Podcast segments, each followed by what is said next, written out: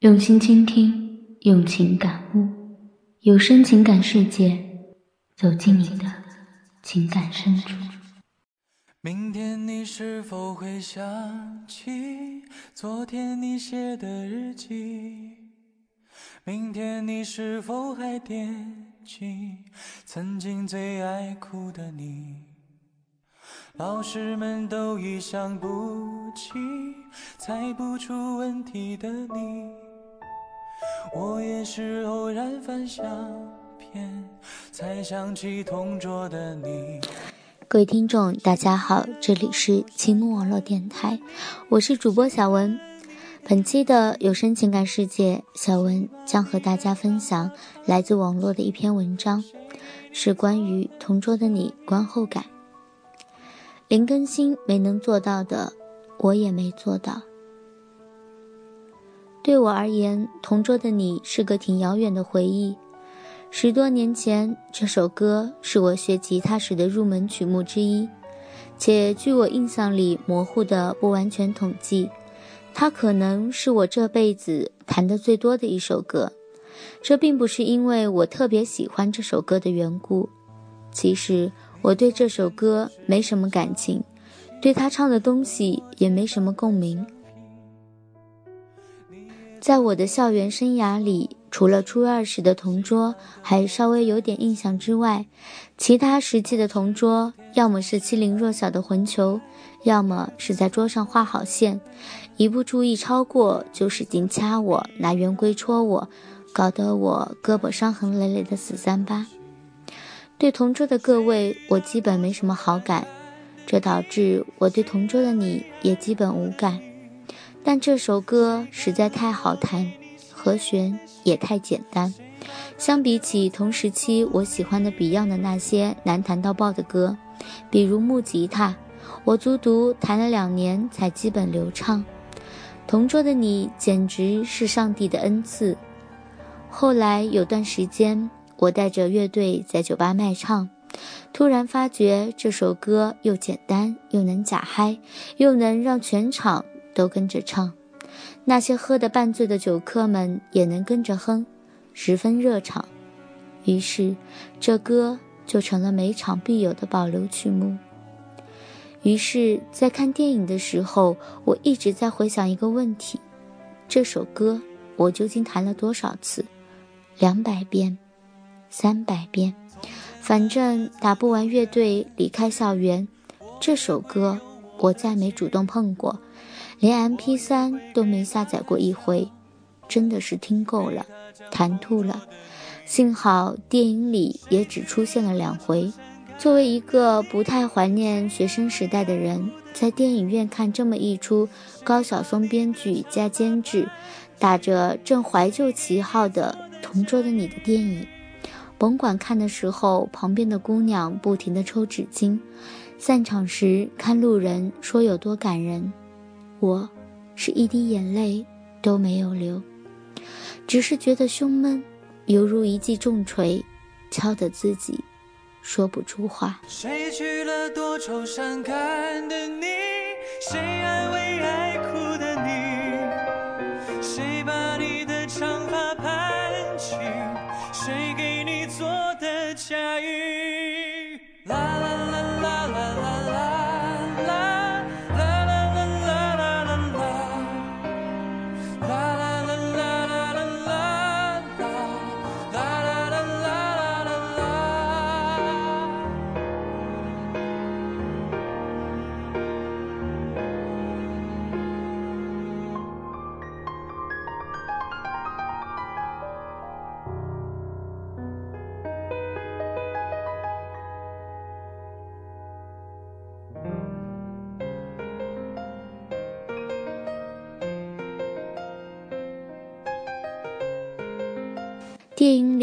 林更新扮演的男主角林一，看见转校过来的周冬雨扮演的女主角将成为自己的同桌，就此一见钟情，并开始了长达十年的青梅竹马。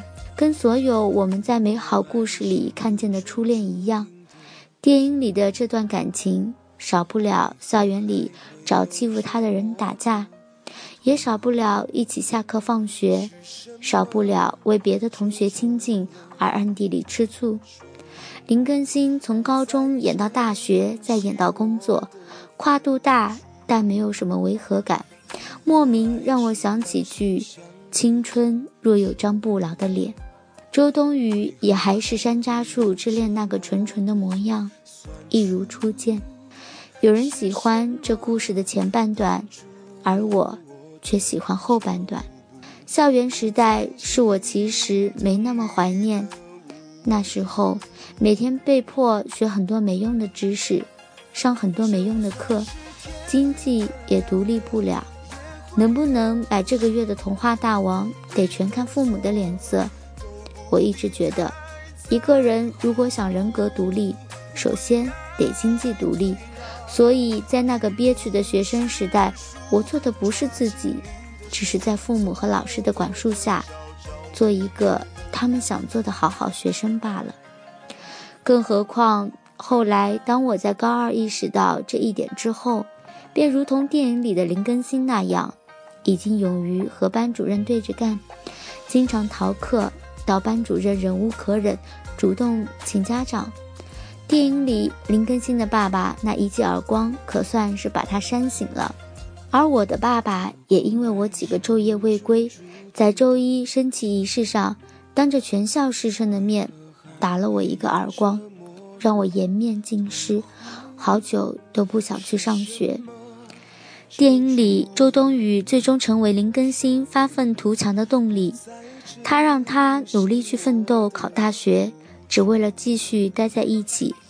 两个人如愿以偿的到了厦大，他又要为着他下一个目标去奋斗，那就是和他一起去美国。去斯坦福留学，而他因为他，就真的开始继续拿出高中时考试的劲头去背英语、考四级、考托福。他先去了国外，说好等他一年后来，但一年后他却没有来。后来的故事就是那些年等相同电影的套路，两个人再见面已是十多年后，青春不在。林更新收到周冬雨的结婚贺卡，思索再三，他还是踏上了回国的路程。走过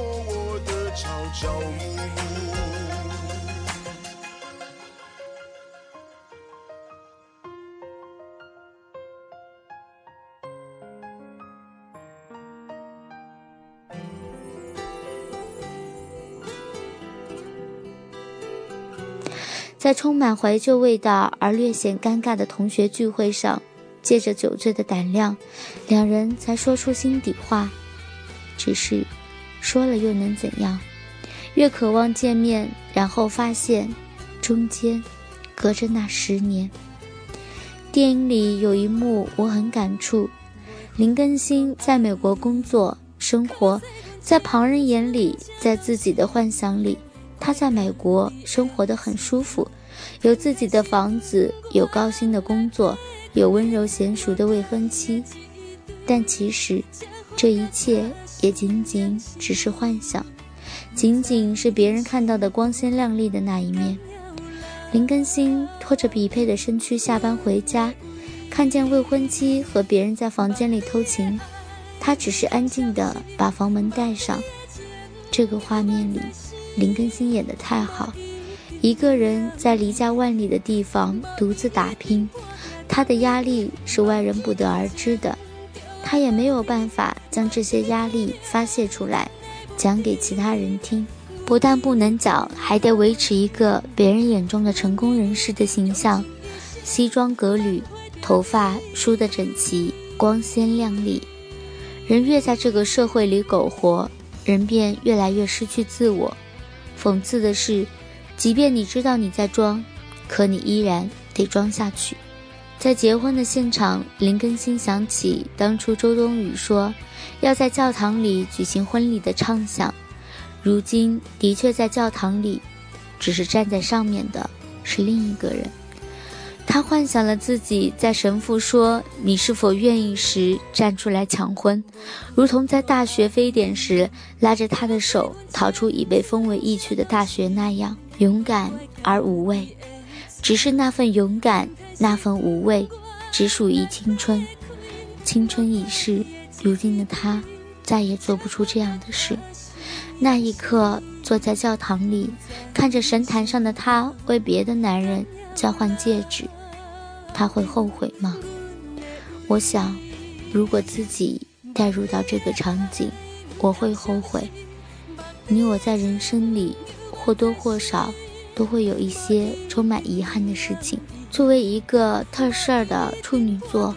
我做事一般不给自己留后路，要做就要想好一切可能性之后，破釜沉舟，不计代价的去做，所以很少后悔。但是对于这段俗称初恋的校园恋情，却充满了遗憾。电影里，林更新为了喜欢的姑娘，不顾班主任的反对，强行从理科转到文科。一定要到姑娘所在的班级去，因此被分配到讲台旁边的特殊位置。那座位十分憋屈，坐着难受的要命。我很荣幸地表示，也坐过。不过和电影里的林更新不一样的是，我为了躲他，转去了别的学校。为什么要躲？现在说来很可笑。仅仅是当时年轻气盛，我觉得如果要分手，就应该用最狠的方式。其实现在想来，真的要最狠，那应该是自杀才对。不过我又没那份勇气，只好退而求其次，以转校来表明自己的决心。电影里林更新为了他考了大学，去了国外；现实里我认识的那个他去了国外。而我去了北京，一眨眼，十一年过去了，我们一面也没有见过。最近一次得知他的消息，还是从初中同学口中。据说他留在了澳洲，并在那里定居、结婚生子。有时候和别人说起这件事，朋友会笑我：初中的感情能有多深？其实我也这么觉得。可偏偏怀念，有时候怀念的多了，就连自己也不明白，究竟是因为未得到，究竟是因为未得到产生了遗憾而怀念，还是因为怀念而所以感到遗憾？换个方式来看，如果当初真的能在一起，现在难道就真的会很幸福吗？但是现实，连这个如果都不曾给我。十一年没见，没说过一句话，断绝一切联系。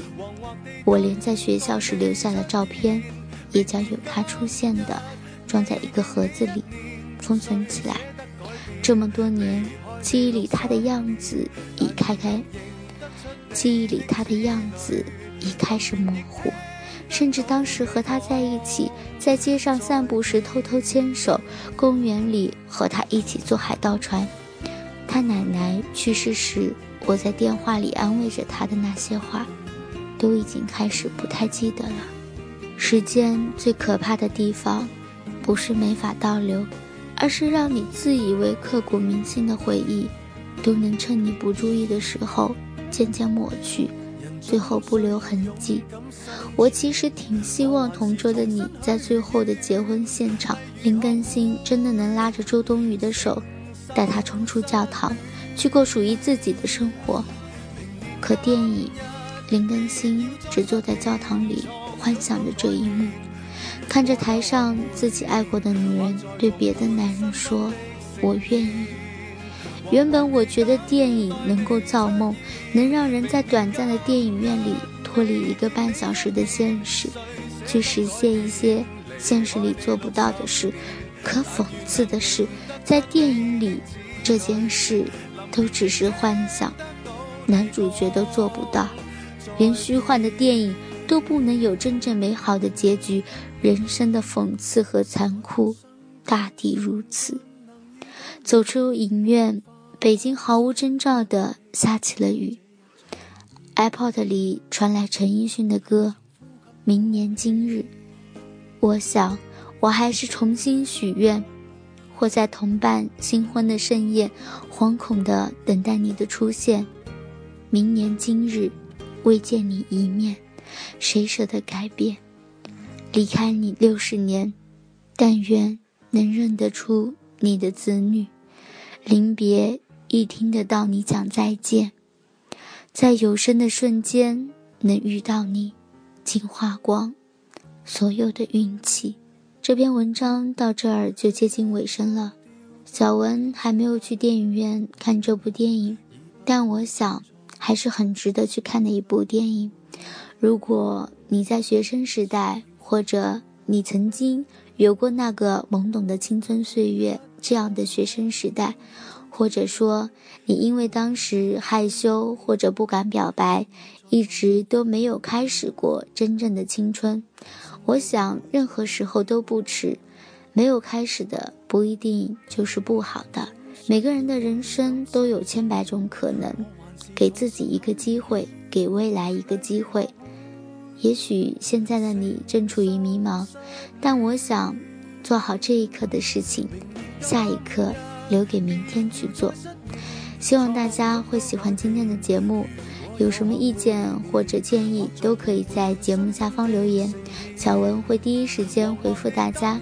如果喜欢我们的节目，可以在喜马拉雅、荔枝 FM、语音网收听我们的节目。我们下期节目再见吧。但愿能认得出你的子女，临别亦听得到你讲再见。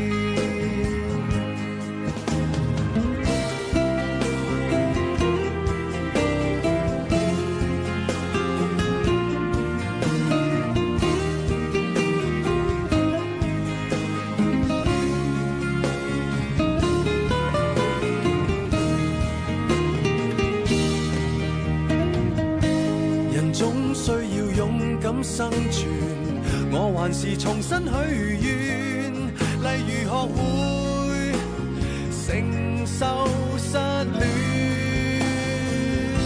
明年今日，别要再失眠，床褥都改变。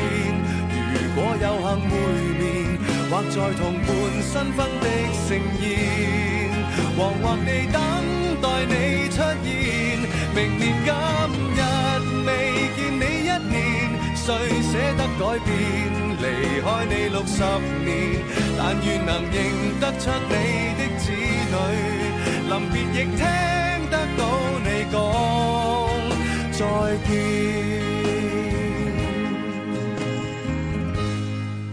在有生的瞬间能遇到你，竟花光所有运气，到这日才发现。